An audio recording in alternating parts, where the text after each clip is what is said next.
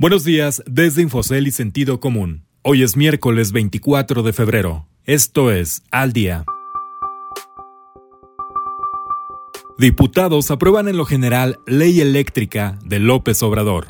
Sordo Madaleno debuta en Viva como fibra. América Móvil también llega a Red Bull. Hola, soy Ricardo Legorreta y estas son las historias que debes saber para estar al día. Contrarreforma va. La mayoría encabezada por los diputados del Movimiento Regeneración Nacional, o Morena, aprobó la iniciativa para reformar la ley de la industria eléctrica enviada de manera preferente por el presidente Andrés Manuel López Obrador. Para los legisladores afines al gobierno, esta iniciativa permitirá recuperar el control de la industria eléctrica y ayudará a que la empresa estatal, Comisión Federal de Electricidad, compita de manera más justa con los agentes del sector privado nacionales y extranjeros. En contraparte, los legisladores de la oposición encabezada por el PAN, el PRI y el PRD consideran que esta reforma no solo es un retroceso en materia medioambiental, sino que también viola la Constitución y los tratados comerciales firmados por México.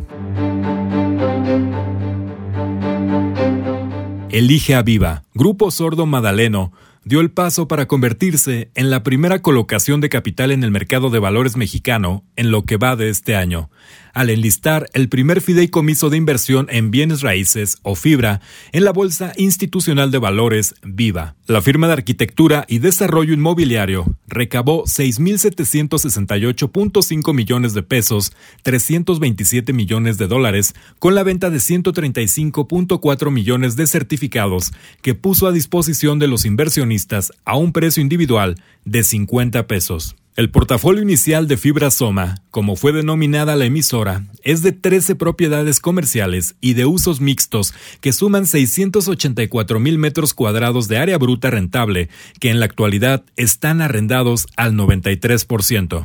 Además de Sordo Madaleno, otro de los aportantes de propiedades para la fibra es Grupo Gigante.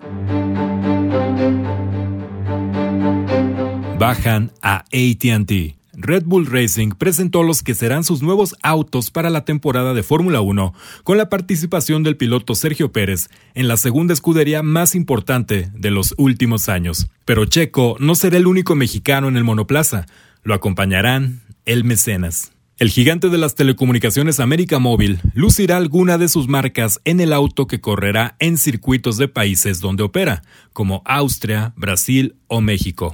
Claro que para que esto sucediera, tuvo que ocurrir un cambio de patrocinadores, puesto que ATT, el segundo mayor proveedor de telecomunicaciones móviles en México, fue patrocinador hasta ahora.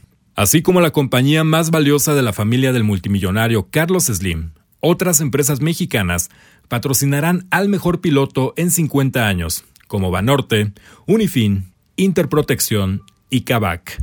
Usted puede consultar estas y otras historias en la terminal de Infocel y en el portal de Sentido Común. Este fue su resumen noticioso al día. No deje de escucharnos mañana con las principales noticias de negocios, economía y mercados. Que tengan un excelente miércoles.